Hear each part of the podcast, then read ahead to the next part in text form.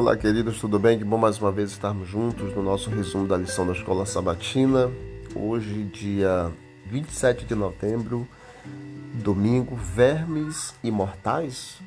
Compare Marcos capítulo 9, verso 42 a 48 com Isaías 66, verso 24. E como você entende a expressão não lhes morre o verme, que está em Marcos 9,48, onde o seu bicho ou seu verme não morre e o fogo nunca se apaga.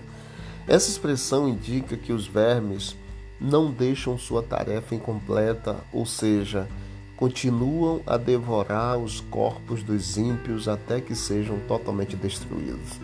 Alguns interpretam o substantivo singular verme como uma alusão à suposta alma ou espírito desencarnado do ímpio que após a morte voa para o inferno, onde nunca morre e sofre o eterno tormento.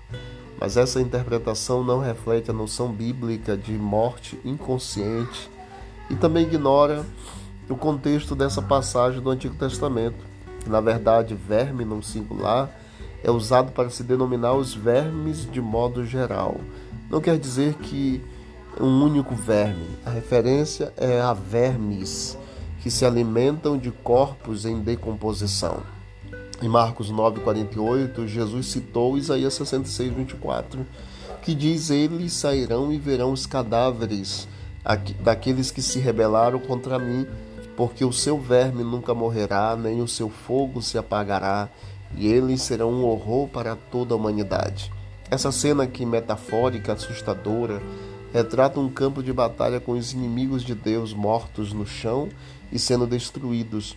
Os corpos não consumidos pelo fogo são decompostos pelos vermes, ou talvez primeiro pelos vermes e depois pelo fogo. Seja como for, não há nenhuma referência a qualquer suposta alma que escapa da destruição do corpo e voa para o inferno. Mas e os vermes que nunca morrem? Essa linguagem metafórica, Isaías 66, 24, lógico, não sugere que esses vermes sejam imortais. A ênfase é ao fato de que os vermes não deixam sua tarefa incompleta. Em outras palavras, eles continuam a devorar os corpos dos ímpios até que sejam destruídos. Por outro lado, os filhos de Deus fiéis habitarão alegremente nos novos, nos, nos novos céus e nova terra e adorarão em sua própria presença com destinos tão contrastantes em mente, não é de admirar que Jesus tenha declarado que seria muito melhor alguém entrar no reino de Deus sem uma parte crucial do seu corpo, sem mão, pé ou mesmo olho, do que ter um corpo perfeito e seja destruído por vermes e fogo. Então, vermes imortais? Não. São vermes decompositores, e você estuda isso na, é, na biologia os decompositores que comem, consomem, destroem os restos mortais e eles estão aqui representados, diz a palavra, na ênfase de que não deixam sua tarefa incompleta, destroem totalmente é, os, os corpos, né? Que Deus abençoe você e a mim na compreensão da palavra e que todos nós possamos estar firmes no caminho do Senhor. Vamos orar. Senhor Deus, obrigado por essa meditação de hoje, explicação na lição da Escola Sabatina. Nos ajude a compreendermos as tuas verdades e a colocá-las em prática. Em nome de Jesus, amém.